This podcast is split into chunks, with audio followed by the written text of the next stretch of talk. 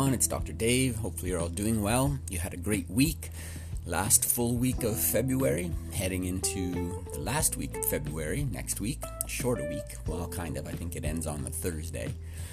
28 days in this shorter month, so kind of speeds up winter maybe a little bit. We get into March with fingers crossed for some good weather. Coming at you today on behalf of the Toronto Neck and Back Pain Clinic with your daily health update. It is Friday, February 22nd, 2019. We're going to talk about how much screen time your children are getting and how that could be affecting their development. We're going to look at the flu, which uh, some people might be uh, experiencing unfortunately this winter, and how that relates to kidney failure. Diet side of things, we're going to talk about limiting added sugars and how that uh, improves kids' liver health over the years. And uh, exercise is always a thing we try to fit into our lives. We're going to look at how maybe training harder for less time can also bring some benefit. Going to vitamin D for the critically ill and uh, study they did regarding that association. And then finally, on the chiropractic side of things, we're going to look at the low back and the hip and uh, trying to differentiate which one might be your problem area. Is it the low back or is it the hip? Not going to treat, diagnose, prevent, or cure any illness or disease with our time together today. However, because you're here, we're going to give you some value. We're going to keep you focused on your health and wellness Monday through Friday so that throughout the week and into the weekends, you can have your health and wellness as a top priority in your life. And when you do so, your decisions, your thoughts, your actions will be a bit different, and that can help you turn a health problem around and or prevent health problems from the fu- happening in the future, which is very, very cool. Tomorrow, Saturday, we'll have a special weekend edition. First one on the daily health update. Um, you'll want to listen to that. Um, we had a special guest that uh, we spoke to during the week, so we're going to roll that out tomorrow, February 23rd, on a Saturday.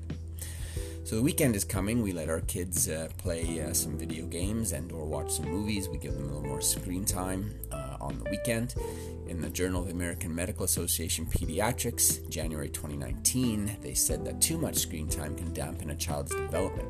An analysis of data concerning over 2,400 children found that higher levels of screen time at ages 2 and 3 are significantly associated with poorer performance on developmental screening tests for communication, problem solving, and social and motor skills at ages 3 and 5.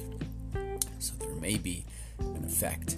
So it's not that no screen time is beneficial. Maybe there is some merit, uh, some learning, some developmental support that it does give, but too much screen time may actually slow down that development. Um, so, good to uh, get educated on this if you have young children to know what uh, some proper thresholds would be uh, because we want them to engage in our technological world in a positive and healthy way, not a detrimental uh, way at all. According to a review of 14 years of federal data, investigators from the Hennepin Healthcare Research Institute report that influenza and other respiratory infections appear to increase the risk of early death from any cause among kidney failure patients by 1.5 to 2 percent. While influenza like illness may not be the direct cause of death in kidney failure patients, it may contribute to other causes of death. For example, patients with influenza like illnesses may experience a state of acute inflammation, making them vulnerable to other infections or cardiovascular events. That from the Journal of the American Society of Nephrology, January 2019. Health Alert lets you know and is a reminder that there are many systems in the body, different parts, and they all work together. Anytime you have a challenge to one, it tends to have a ripple effect on the other systems that it's related to. So nothing in the body works independently. Uh, the hand does know what the foot is doing. To get through life, you want to make sure that you address and keep some balance, uh, some moderation and uh, allostasis in all those systems so that one has to work harder, the other ones respond accordingly, and when they calm down, they also respond accordingly. And that balance, that harmony, the synergy between all those parts is what will help you get through life with some better experiences.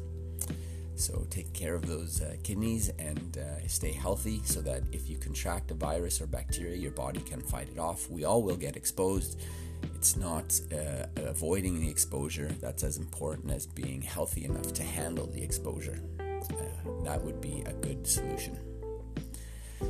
Adding sugars, uh, adding sugars, added sugars, or adding them to your diet um, can be uh, problematic when you're young and can uh, perhaps contribute to fatty liver disease later on in life. Non alcoholic fatty liver disease is the most common liver disease in children and is associated with an increased risk for type 2 diabetes, end stage liver disease, liver cancer, and cardiovascular disease. In this study, investigators found that children who reduced their added sugar intake to less than 1% of their total calories experienced up to a 31% reduction in liver fat and a decrease in ALT enzymes, a liver enzyme associated with liver damage and inflammation. That from the Journal of the American Medical Association in January 2019. So the takeaway there is uh, certainly to avoid added sugars and to keep overall calorie intake uh, from sugars uh, reasonably low in the diet.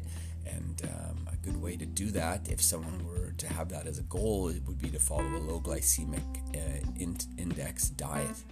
Don't eat things that turn into sugar because they will challenge certain parts of your body and uh, increase the risk for poor health outcomes when it comes to liver uh, function type 2 diabetes, and cardiovascular disease. So, sugar, a bit of a culprit in our society when it comes to impacting our health in a negative fashion.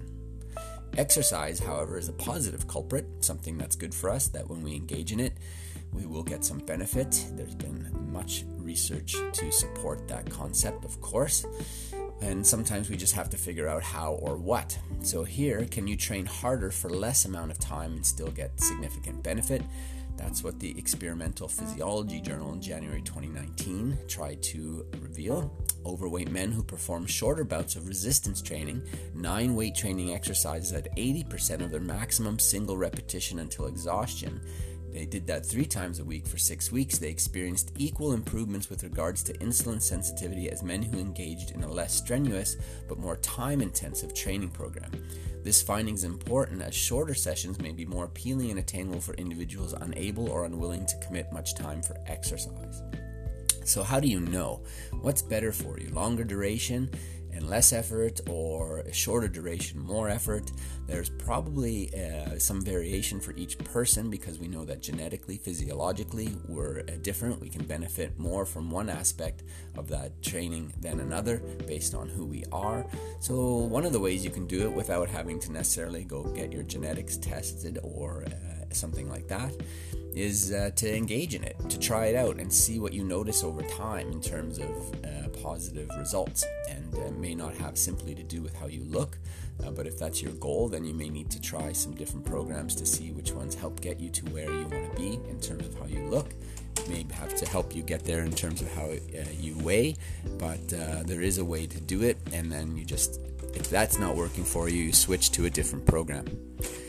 Vitamin D. Um, was studied by the journal of Nutrition in November 2018, and um, they talked about critically ill people and their access to vitamin D. The previous research has linked poor vitamin D status with a number of negative health outcomes. According to a new study, providing a high dose vitamin D supplement to vitamin D deficient intensive care unit patients resulted in improved survival rates. So, um, vitamin D, not really as much a vitamin as it is a hormone, perhaps, but uh, our body does require uh, it externally in the sense of uh, usually sunlight exposure. But it is available in supplement form as well, especially for those in the northern climates in the winter who might have less access to that sunlight exposure. But those people who are uh, critically ill uh, and their levels are low will have poorer outcomes than those who have the ideal level of vitamin D. So, another research study in support of that vitamin D. Finally, on the chiropractic side of things, um, sometimes people will come in and they say, My hip is sore, and they point to an area that's more related to their low back. Sometimes they'll come in and say, My low back is sore, but they point to an area that's probably more related with the hip.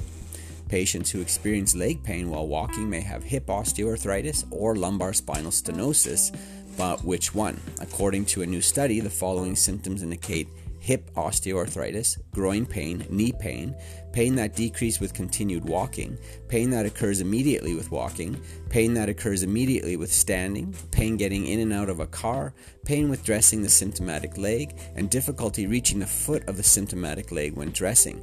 The following symptoms favor lumbar spinal stenosis over hip osteoarthritis pain below the knee, leg tingling numbness, and some pain in both legs. Differential diagnosis is an important skill that is emphasized in chiropractic, which leads to focused treatment addressing the specific needs of each individual patient. That from the Spine Journal, January 2019. That speaks to the importance of the assessment part of taking action when it comes to your health and wellness. That it's difficult to know which things uh, are better for you in terms of treatment or even self care when you're not sure which area might be causing the health problem. So, getting that proper assessment and some direction as to what may, what may match you and your assessment better is very valuable. So, the experience in the clinic is just that. People will come in pointing to one area, but the problem's in another, and the things they've been doing them for themselves weren't necessarily indicated, and sometimes can actually be hurtful or harmful, just depending on how it was done. Each case is obviously very specific. So, the takeaway there is there is a way uh, to be sure that you can kind of hone in on that uh, diagnosis or assessment. However, it's not always that easy, and it is best to seek out some care from a qualified healthcare provider in order to ensure whatever it is you're doing, whether it's treatment or self care, is customized, individualized, and personalized to you. All right, there you have it. Watch your screen time, watch your child's screen time, and um, make sure your immune system stays strong by keeping those sugars out of your diet, as well as protecting your liver by doing the same. Figure out your exercise ratio, whether it's duration or intensity, uh, cardio versus resistance, and then get those vitamin D levels within the normal range so that no matter what happens going forward, at least you'll have that as a positive on your side. And then finally, if you're suffering with that low back or hip pain, follow the differentials we listed, see if you can pinpoint if it's one area or the other. But best bet is to find someone who can help you determine that and send you on the right path of both treatment and or self-care and that will line you up for some good health outcomes coming forward. So, some good information there on your Friday heading into the weekend. Charles Dickens has your quote for the day. He says that the pain of parting is nothing to the joy of meeting again. So, you have to say goodbye to your colleagues, your coworkers on this Friday, but uh, you're probably happy to do so, knowing that the weekend is here and you can go engage with your family and other friends and uh, spend some time uh, doing those things that you love and enjoy to do. But don't worry, those good colleagues of yours will be there Monday again, and uh, so will we with your daily health update to help continue steering your health and steering your health and wellness in the right direction. And uh, perhaps you should share this with your colleagues as well. So during the week, you all have something positive to focus on with your health and wellness. Helping each other get better together is always better than having to do it on your own. So have a great weekend, uh, enjoy, and I will catch up with you next week. Take care.